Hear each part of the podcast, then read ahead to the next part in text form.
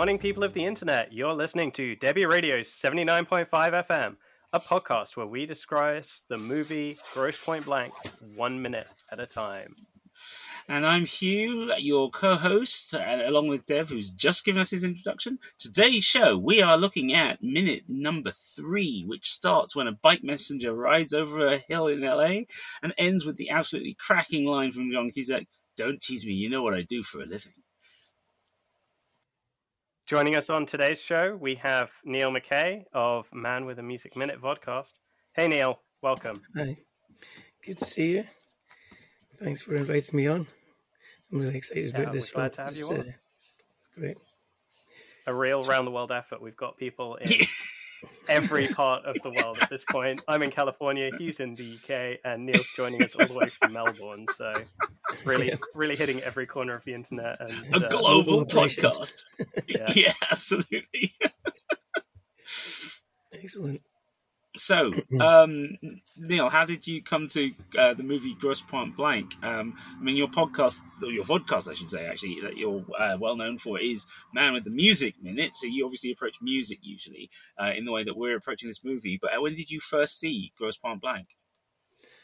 I I have a vague memory of seeing it the first time. Um, I think I just saw it on video.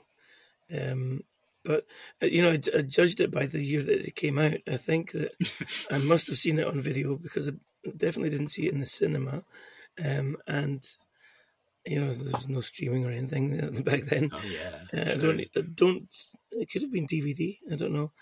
Um, Mhm. But if it was, I probably would have watched the extra features, and I, remember seeing Mhm. features for it. But um, yeah, when I first saw it, I loved it. Um, but for some reason, I never saw it again for you know Oh. nearly thirty years, Oh, wow. Is it twenty-five years now, something like that. So think it's yeah, 30 at this point, yeah. I just saw it the other day, it and feels like it. uh, yeah, it was it was great to see it again. It's not exactly how I remembered it, but I just have Well, big that's a memories of it. So, interesting question then. How did, when you say it's not how you remember it, how do you remember it? Uh, vague though they are.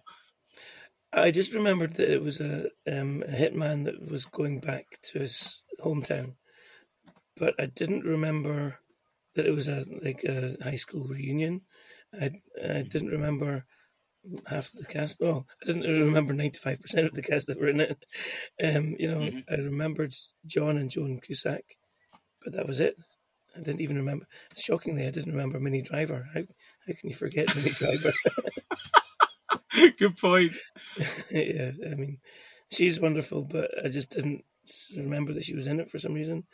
Um, I always associate her with Good Will Hunting. I don't really think about any other films that she's done. That's a good call. I haven't thought. I haven't thought about Good Will Hunting in a while. Actually, I keep forgetting she's in that. Yeah, that was very much a '90s face, isn't it? In some way. yeah, I was wondering what she's done. I didn't look her up on IMDb because she's not in any of these minutes. But um, Yeah. I was just wondering what she's done recently because maybe it's that Hollywood thing about she was young and uh, she was the love interest in all those movies back then, and now Mhm. oh, she must be in her fifties or something. Well, we actually talked about this on the first, uh, on the second episode. Um, interestingly enough, because I actually saw her on British TV recently because she was promoting a book.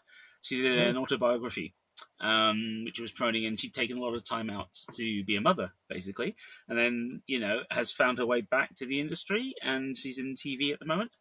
Um, but yeah, you're right. There was a big gap where she wasn't on our screens, and um, and as you say, it's one of those things where you know, classic case of actresses of a certain age not not finding the parts, you know. Yeah. But now there's more and more of those parts being written, which is one of the reasons she's back. Um, and I think that's sort of, yeah, I think that's a good reason to be re-examining Grosse Pointe Blank, because as you say, you know, it's it's it's been a while, and she's back, and uh, and I'm pretty sure I saw John Cusack recently talking about something on YouTube. So you know, this feels like the right time for all of us to be here talking about it. So, uh, Dev, talk to us about minute uh, three. Yeah, so you kind of gave a rundown of, of what happens in the minute. This is, I guess, uh, Martin Blank's first hit of the film, Mhm. uh, in the uh, hitman sense of the word hit. Um, it is uh, just I guess a kind of introduction to a character that is doing a job, and uh, it's in some ways I feel like it's a little underwhelming in terms of the action you expect from a typical Hitman movie these days. Right? It's uh, very calm, very con- like considered his behavior. Mm-hmm. Um, it's not, you know, I mean, we've mentioned this before, right? But this isn't a Michael Bay movie. This isn't like explosions and action. And I think one of, you know, there aren't a huge number of hit. Well, there's there's a fair number of Hitman movies, but uh, I kind of think of like Mr. and Mrs. Smith, and I can't imagine this kind of introductory scene working for a film like that. I it's funny you say that as as a as a I'm quite a fan of Mr. and Mrs. Smith, and I think half the fun of that film is the way because it, it, starts off the same way in terms of being low key of people trying to do assassinations that look like you know that that, that, are, that are relatively hidden and look like co- coincidence or accident. And the fun of both films is that as they unfold into ridiculous, over the top uh, action. I mean, yeah. you know, Grosse as you know, Grosse Pointe Blank is one of those films that, for all of its limitations in terms of budget and time frame, because they shot it quickly and all the rest of it, has, as we said in the first year, it's got cracking action in it. But part of the thing that makes the action so good later on is the low key start. Yeah. You know, the the this is this is yeah. I mean, he literally fires one shot, right? Yeah. But but that starts a chain of events. Yes, which and and we shots. do see we do see things escalate even within the scene. I guess that's that's a fair point. Although it's not Martin that's instigating that. Uh, well, he, well, he sort of does. I mean, Neil, what do you think of it? This this this opening minute. So we got the messenger coming over the hill. And, you know, Martin's on the phone with his assistant, and he's making the rifle at the same time. I, I felt like there's so much going on. You've got a lot to, to take in, especially the first time you see a film like this. Is you're you're getting this um, thing from Joan Cusack about about the invitation. At the same time, mm-hmm. you're getting the action that's going on with the the cyclists coming down the hill. Um, but you're also getting the text on the screen of like the first thing that jumped out to me was Joe Strummer. I thought, oh wow, yes. Strummer from, from yes. the Clash. Credits.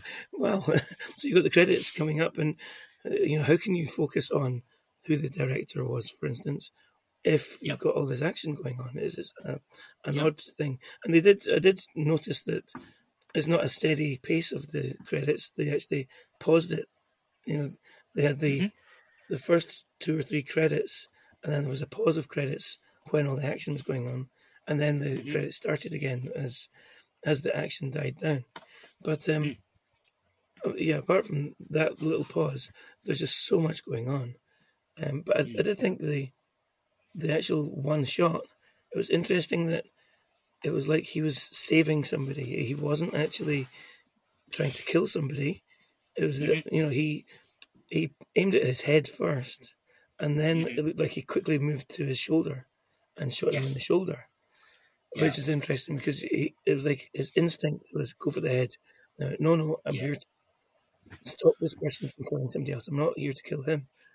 Yes, and he he basically shot him in his his right shoulder, which is yep. the one he would have shot the other guy with, and yes. then through that, the other people were alerted to his presence, and they actually did the killing. Um, so, yeah, it was interesting you know, that they're setting up him as being the goody because he wouldn't kill the guy, even though yeah, that's that, That's yeah, a really exactly. interesting point, and I'd never yeah. noticed it before. I'd just taken it as he shot the guy, and I'd no, not really he, considered that that shift in target. Yeah, there's all. a there's a real it, it, there's so much going on in terms of lean uh, uh, very uh, like like almost pulp fiction level right like writing but is in film terms of like doing creating character um, with through action through movement through the editing. Yeah his responses to Joan Cusack's character at the same time as he is doing a very professional job you know the fact that he's able to multitask you know in that way um and like like nowadays i mean here we all are on our headphones and we, we we're used to it now in this day and age but you rewind to the late 90s early 2000s it's like we weren't all like that right? That's definitely military training but at the same time as he's got the voice in the ear which should be a distraction. He not only puts together the rifle, um, which Dev and I were researching, we think it's a Winchester, but we're not sure because it's one of the few guns not identified by the Internet Movie Gun Database.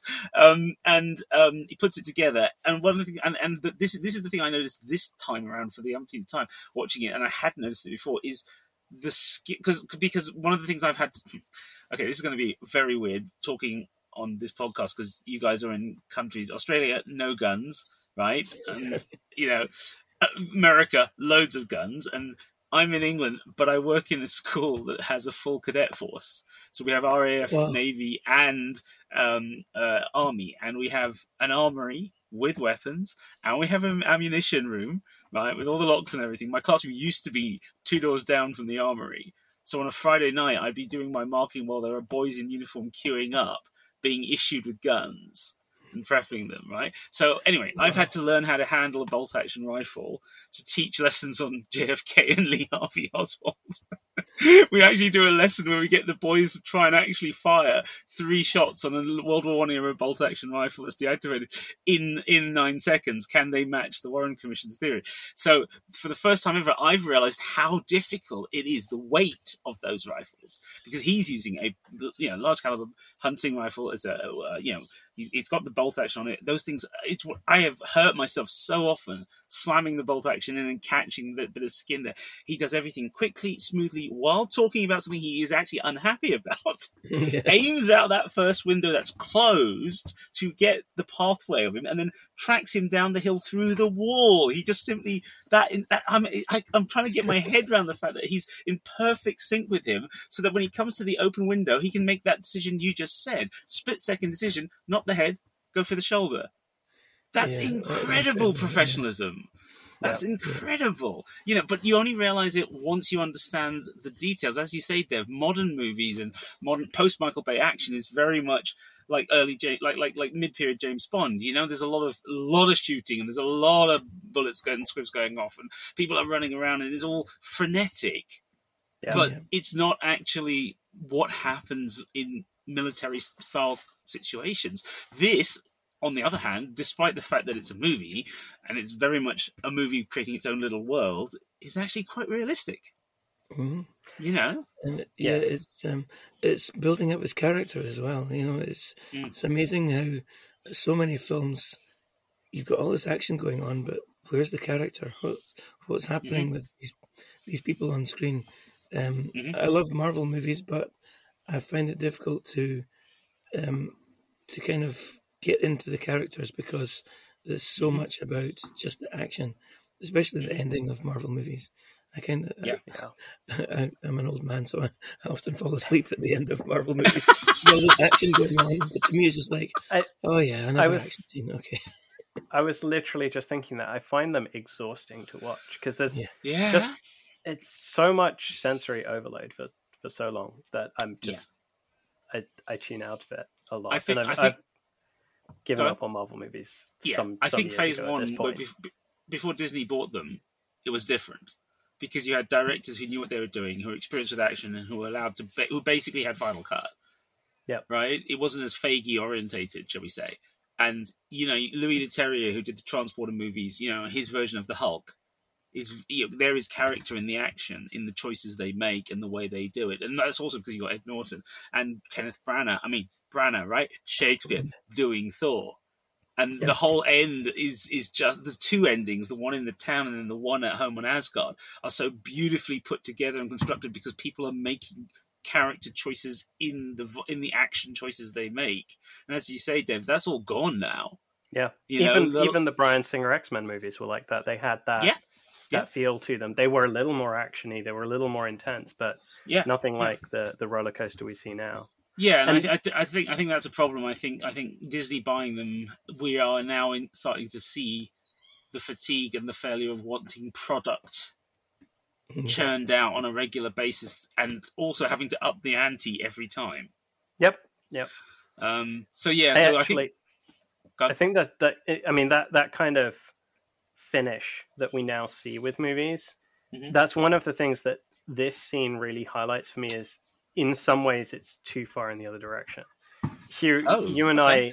I, as we've been prepping for this, have discussed, you know, how desperately we would like a remastered version, how how much we would like a, a commentary track with writers or directors, and and to my knowledge, there is no version of this film that has has No. that available. Nowhere in the world. And and as I'm watching the cyclist, I mean, admittedly, it's meant to be down the lens of a a, uh, a telescopic lens on mounted on the rifle, but it shows. I mean, even before it cuts to that, when it's just the cyclist in the opening scene, it's it's not a great shot. Uh, that's definitely film footage. It's footage that needs cleaning up. A remaster would do a world of good for this film. Mm, Um, mm, and it's mm. not essential, right? This is not a film you're going to watch because it's gorgeous, because it's beautiful.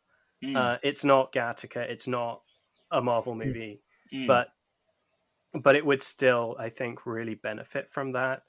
Um, a lot of it Mm. is just a little bit showing its age in terms of the the prints that we have available to us. I, I mean, it's Buena Vista, you know, who released it, and we talked about uh, Hollywood Pictures, which is the logo at the front last last episode, and, and, and the, the these were production companies with a degree of money, but they were also this is this is an, a thing that has now gone the mid budget movie, you know, and the room to have a little bit of an experiment with things um, and take a risk. You know, this is Cusack's first production.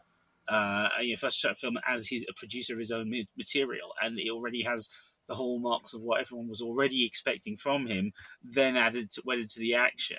And then after this, he would then go and do, you know, um, and then we get high fidelity as well, and we get all these other things he's involved with.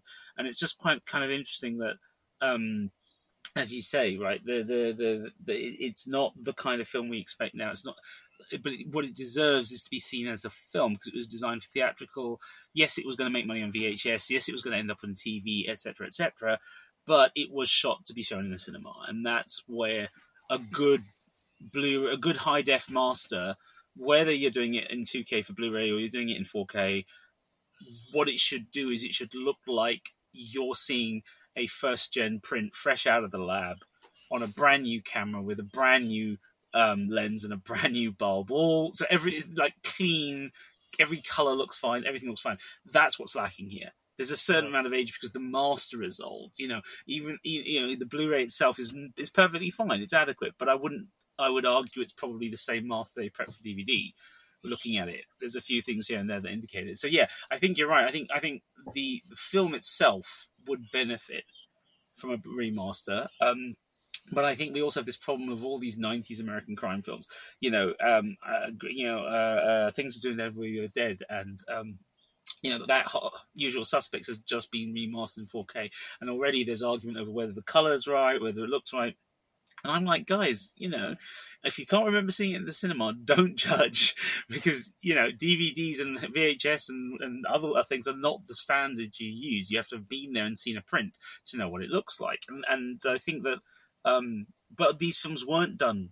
They didn't have huge budgets, and they were you know some of the the stock film stock is not always the best stock and the lighting is an issue and it's just you've got to these you know modern viewers have got to learn. It would benefit like you say Grosse Pointe Blank would benefit from a remaster but i also feel like you know it may not it, will show it will show its age even more then i feel.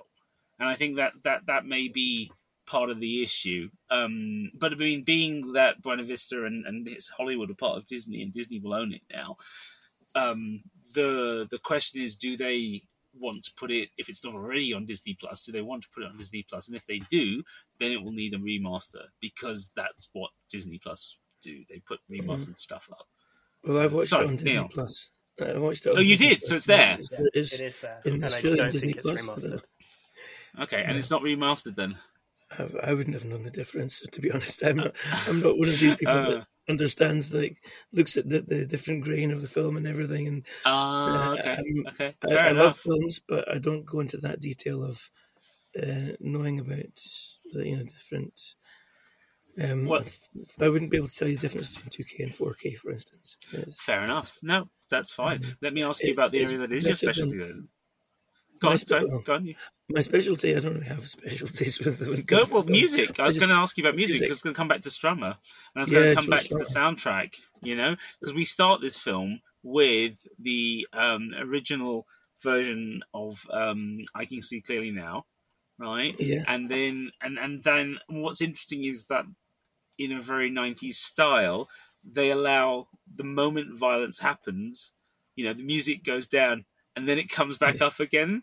You know, and the music itself, and, and, and it's that juxtaposition of violence and, you know, sweet, soulful music. And it's sort of, what you know, that, that's a very 90s thing. I mean, what's your take on it? The bit where the, the messenger, bike messenger tumbles over the, um, the car and suddenly you have the swelling of the song. Yeah, and it's. I think that at that moment he says, "I can see all obstacles in my way."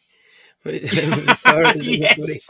I think that was the joke, but I'm, I'm not sure. Ah. But yeah, I did think that was well done. The the it's it sets up the movie as being odd. There's, you know, it's not if you rescored that with, you know, some kind of um dramatic song that that uh, Tarantino would use, it would be a totally Mm. different atmosphere.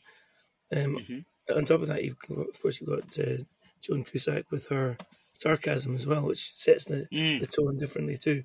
But the music, I just feel like all the way through the film, there's amazing songs, but they, they often are used to um, go against what's happening in in the movie. They they just seem to, you know, sometimes it's that you've got a song just for a split second and then it moves on to Mm. something else. They they do seem to jump out a lot. A lot. Um, and especially this scene, I felt like it was it was an odd start to a movie. I, I felt like Mhm. you're you're trying to figure out what's going on. It's why is it so quirky uh, and musically, where it's so serious um, physically, and then it's so sarcastic uh, in the dialogue. It's just you're really. I mean, it's slow moving compared to um, like the Michael Bay movies and stuff. It's it's not an explosive start, but it's a confusing start. So you're instantly drawn in, thinking, "What's going on here? What you know, what what kind of film am I about to watch?"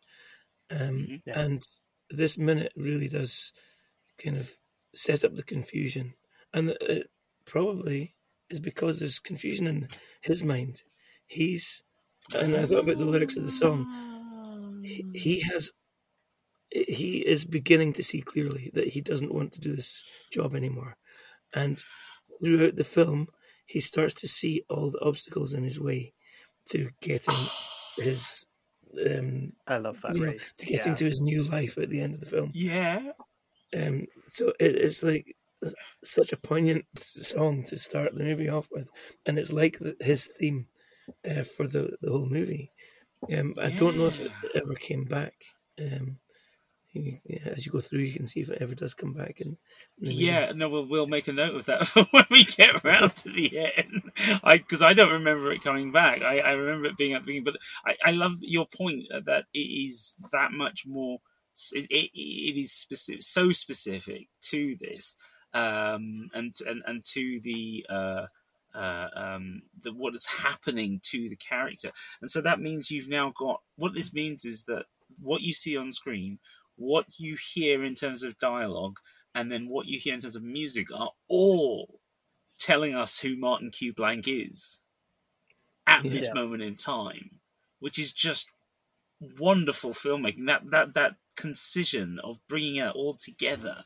You know, that's what Armitage. I think. I think. You know, we we said we were saying in our earlier episodes that Armitage is a, has directed very few films, but he's been around in the business for a very long time, back to the seventies, and it's just very intriguing that when he does have a couple of hit films that are reasonable hits, which is Miami Blues and Grosse Pointe Blank, which are within you know the, uh, within the same decade of each other. They're both very much lean crime films with a very black sense of humor and a very kind of punchy set of editing, and you know they have a lot in common. Um, Yeah. And I wonder if that's why he doesn't get as many other films made uh, as possible. But you were talking about um, talking about why there's so much interesting music. I mean, it's very interesting that the music, if you go to IMDb and look at the music credits, there's a huge list because they had Kathy Nelson, who was a music supervisor, but they also, um, uh, obviously Strummer was doing some score for them as well as helping them uh, get in touch with people. There's an executive producer for the soundtrack, there's a music programmer, and uh, Cusack's mates who helped rewrite the script with him were also saying, "Hey, can we have this?" Um, and so they're listed as music consultants as well. but Kathy Nelson's quite an interesting character for music because um, I would argue that the '90s was was was was um, big for her in terms of the thing, but she herself is uh, cousin of Ricky Nelson.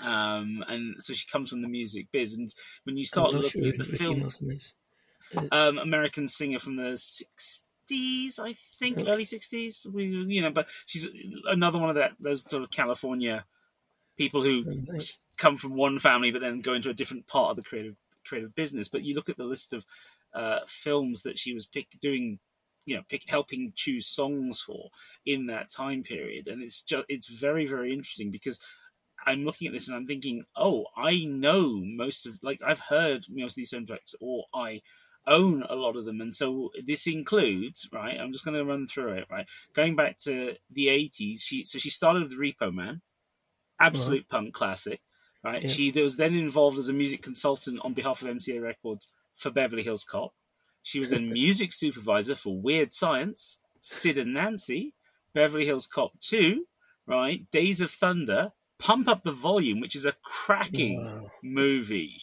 right? In terms of music, Thelma and Louise, Point Break, uh, Reservoir Dogs, Yeah. CB4, which was one of the first hip hop movies, you know? Um, just, it's incredible. Pulp Fiction, you know, Dangerous Minds. We know what what happened with that soundtrack. You know, Mallrats, as well as, funnily enough, Michael Bay. She was in charge of music on the rock. but it's just fascinating, you know. And then she comes to Grosse Pointe Blank, and in the same year, she does Grosse Pointe Blank and Romy and Michele's high school reunion and Con Air. Wow. That's just mad. That's just yeah. crazy, right? These are all major movies that year. And Romy yeah. and Michele is another classic cult classic with a cult soundtrack. So she had her finger on the pulse. Oh, I think there's yeah. no question about it, and I think your point is absolutely, um, you know, spot on. I mean, the following year she did Rushmore. I mean, that's got a great soundtrack. Um, I, I feel like you've got a really good point there with the idea that why is it so quirky? Well, we're talking about somebody in charge of this sort of music who a has you know comes from the music business, knows the music business well, and therefore can reach out. But you know, is also in tune with the cinema. You know, yeah. She seems to have a real instinct for what these films need. It's, um, it's hard to talk about music of that, about movie music of that era without mentioning Reservoir Dogs and Pulp Fiction because they yeah. set the standard. I mean, they were they, yes. they were way ahead of uh, everyone else. And yeah. when you mentioned her name, I, I, was wondering if it was her that had done those uh, two movies because I, when I think about somebody. Um, choosing existing songs for a movie, I instantly think mm-hmm. of her doing Reservoir Dogs because yeah. the, the, choice, once again, the choice of stuck in the middle with you when Steel as well. Like, when did yeah. any of us listen to them at that, them at that point? Like, you know, yeah, I remember, yeah it was mind blowing soundtrack. What that song was, and then all yeah, of a sudden yeah, it was everywhere. That soundtrack. It, any bar you went into in the nineties, they were bound to yeah. play that soundtrack at one time. yeah, but also the the opening track as well when they're walking down the street in slow motion. Little green oh, onions or whatever. Yeah, uh, no, bag, no, yeah. little green, little bag, green Yeah, again, I'd never heard of it before then, no. but it's iconic now. You can't play it without everyone starting to like. You know, yep. you, you, go out with friends and all night you play. That's playing in your head as you all walk down the street. You know, yep. it's it's yeah, that's that's essential. But this is so much more punk. You know, Grosse Pointe yeah. Blank for all the the, the the, the, the the suits and the professionalism and the officers. This is punk. This is you know, Violent Femmes, The Clash. Johnny uh, Johnny Nash is the exception, you know, and, and obviously David Bowie and Queen. But they yeah. need to have that, you know, the fact that you've got Guns N' Roses and Faith No More on one side, but then you've got the Specials, the Jam on the other side. You know, it's this balance of America and Britain. Yeah, and it, yeah. and it's sort of very college rock, as they used to call it back then, college rock radio, college radio sort of style. Because um, I mean, I don't know anybody over here who, anymore who listens to the Violent Femmes, but I mean, I did at the time. But then I also yeah. worked in, in university radio here, so. and and narratively, it's all tied in to make perfect sense that this is being played when it's a yeah. 10 year high school reunion. The local radio station is going yes. back 10 years to play all of yeah. this music that they grew up with, that they were yeah. listening to in high school. Yeah. yeah. I mean, it's interesting that there was tracks on the trailer that they didn't, uh, they weren't, they didn't get cleared for the film or weren't in the film. because the Okay. trailer uses apparently "I Got You, Babe," UB40, Chrissie Hynde, "Friend or Foe" from Adam Ant, and "Modern Love" from Bowie. But Alright. and so you can I can see how that would get people to watch the film. But Yeah, then yeah, the definitely. movie, the two albums they released, none of those are on them. Yeah. Um, So Neil, They did have um, Goody Two Shoes in there, didn't they? sorry. Did they, did they have Goody Two Shoes in there? I'm just having a look at the the list of tracks. Uh, do you know what? I can't see it on the list. That's interesting. That's weird. I thought that I thought maybe it it was, was in there something else I was watching that had Goody Two Shoes in it. Okay. Um, so apparent. So the, I'll, I'll just very briefly. I will just run through the track listing of all both albums and the tracks that are missing, just because I think it is interesting in the conversa- context of our conversation. So, Blister in the Sun, Violent Femmes, Rudie Can't Fail, The Clash, Mirror in the Bathroom, English Beat, Under Pressure, Bowie and Queen, I Can See Clearly Now, Johnny Nash, Live and Let Die, Guns N' Roses, We Care a Lot, Faith No More, Pressure Drop, The Specials, Absolute Beginners, The Jam, Armageddon Time, The Clash, Matador, Los Fabulosos Cadillacs, Let My Love Open the Door, Pete Townshend, Blister 2000, Violent Femmes, A Message to You, Rudy, The Specials, Cities in Dust, Siouxsie and the Banshees, The Killing Moon, Echo and the Bunnymen, before Donnie Darko, making a point here, Monkey Gone to Heaven, Pixies, Lorca's Novena, The Pogues, which, if memory serves, was one of the one tracks Strummer was on with The Pogues, uh, Tones on uh, Go from Tones on Tail, Let It Whip, Dazz Band, The Dominatrix Sleeps Tonight from Dominatrix, War Cry from Joe Strummer, White Lines Don't Do It, Melle Mel, Take on Me, a-ha, You're Wondering Now, The Specials, um, and then what was mi- what was not issued on the albums, Blister in the Sun from Violent Femmes again, Live and Let Die Muzak version, the one that's in this in the in the mini in the mini mart when they walk in, uh, Ace of Spades Motorhead, In Between Days The Cure, Your Lucky Day in Hell, The Eels, uh, Sharks Can't Sleep, Tracy Bonham, Little Luxuries, The Burrows, Big Boss Man, Jimmy Reed, Detroit City, Bobby Bare, Walk Like an Egyptian, The, ba- the Bangles, 99 Luftballon, Nena, and Doors of Your Heart, The English Beat. So that's the lot. Okay. So weirdly, it's not there. And I, I was just like, when you said it, I was like, I'm sure it's in there. Yeah. I mean, I'm one of the I'm interesting remember things. because it was. I remember seeing that the other day. If it wasn't this film, it was something else I was watching, and the Okay. the character on screen was a Goody Two Shoes character. I was thinking, Ah. Well, it was that really will, I will. the scene, and it jumped out at me. Oh, I was my first album that I asked. I didn't buy it with my own money. I asked my parents. Oh, really? Was Oh, um, Kings of World Frontier by Adam and the Ants. So I was a Classic, huge Adam classic. and the Ants fan at the time. Absolute classic.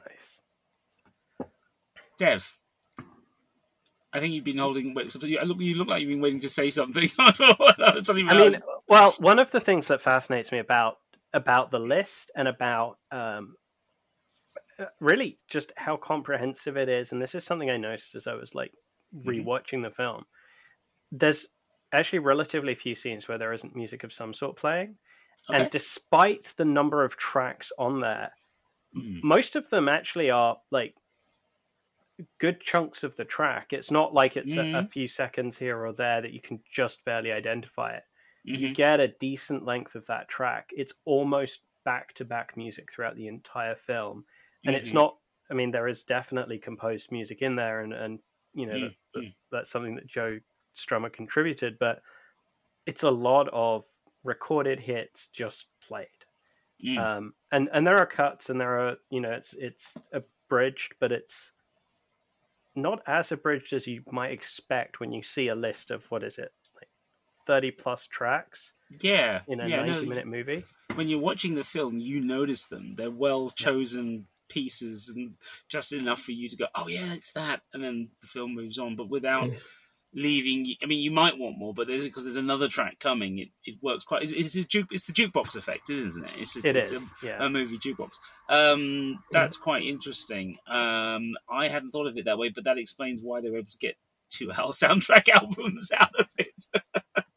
yep I mean, you know, we can count the number of movies with double albums on the on one hand, can't? Well, two hands, but you know, I think Yeah, a lot I mean, of it is even- diegetic well- music as well, because it's, yes, um, because um, I don't know Radio. what it was about the nineties. That there's the radio show um, Mm. host that was like a a, a major character in a lot of movies. You were talking about Pump Up the Volume. Pump up the volume. Yeah. It, it seemed to be like, and uh, I was thinking of um, uh, what's it called, the, the the Fisher King as well. Yeah. The, the main King. character that is a radio host. Um, Talk I think radio. talk, talk about radio cats and dogs. quite a big thing in the nineties. Mm, mm, all of a sudden you had loads of talk radio shows. Um, mm. So I actually, I, at that time, I was thinking about, oh, if I was to make a movie, what would I make? And my, one of my main characters would have been a talk show host. Um, I had it like it would have been a Reservoir Dogs knockoff, but, a, But with the group of guys, with a, a group of guys that hated the talk show host, so they, they went to try and try and um, kind of send him a warning message, and it all goes wrong. That could be quite cool.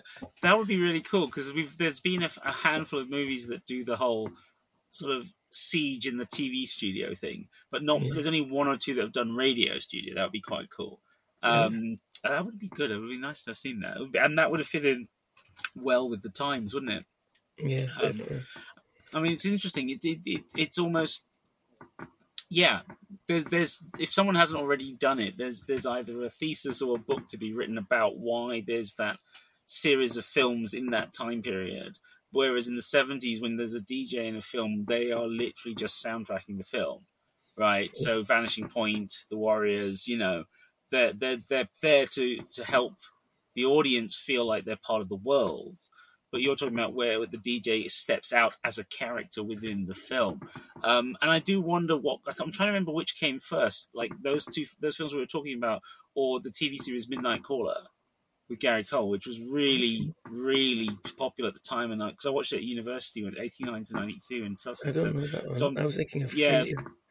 oh, there was that too. Frasier was the other one. 90s Frasier, well, that was the sitcom one. Yeah, Midnight Caller was like a uh, was like was like a late night BBC uh, BBC One, I think, or BBC Two um, American fifty minute drama about a guy who does the late night talk show, and he's a he's but he's not as brutal as talk radio, and he keeps getting involved in what happens outside of the the calls. You know, he keeps getting involved with you know someone says something and there's emergency, and he's got a police friend, obviously.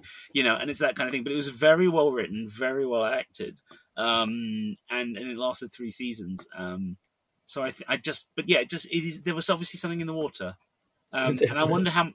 Yeah, I, I'd, I'd love to find out why, but um, that and that's Nowadays, it would be podcasters, of course. I mean, back then, we didn't have podcasts, so that was the way that people got their message out to the world and with some kind of.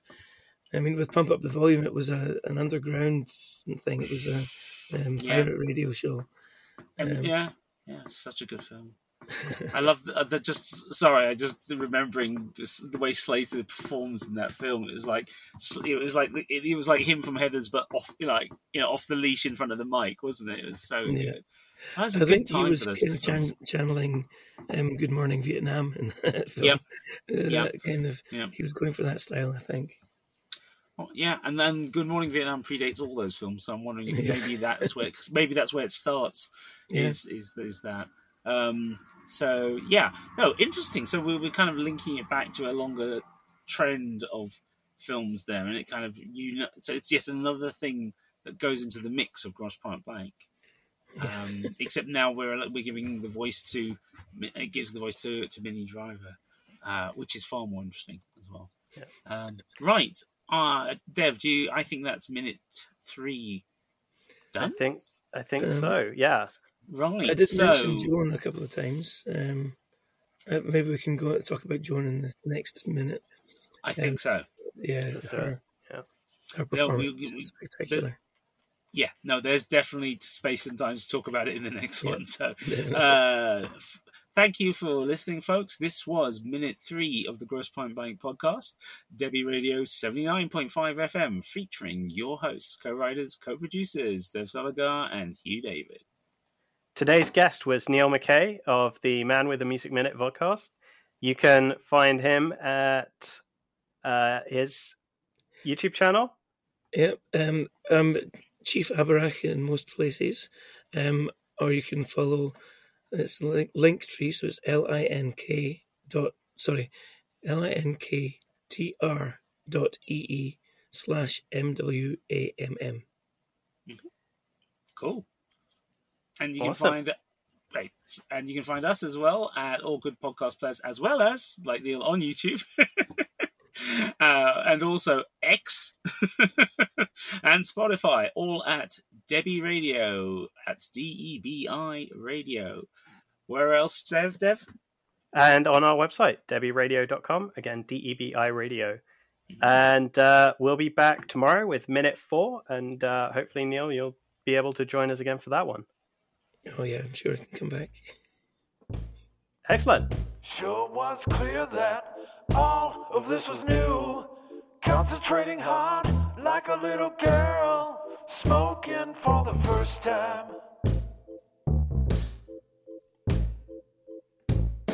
It wasn't a moment, it was a feeling.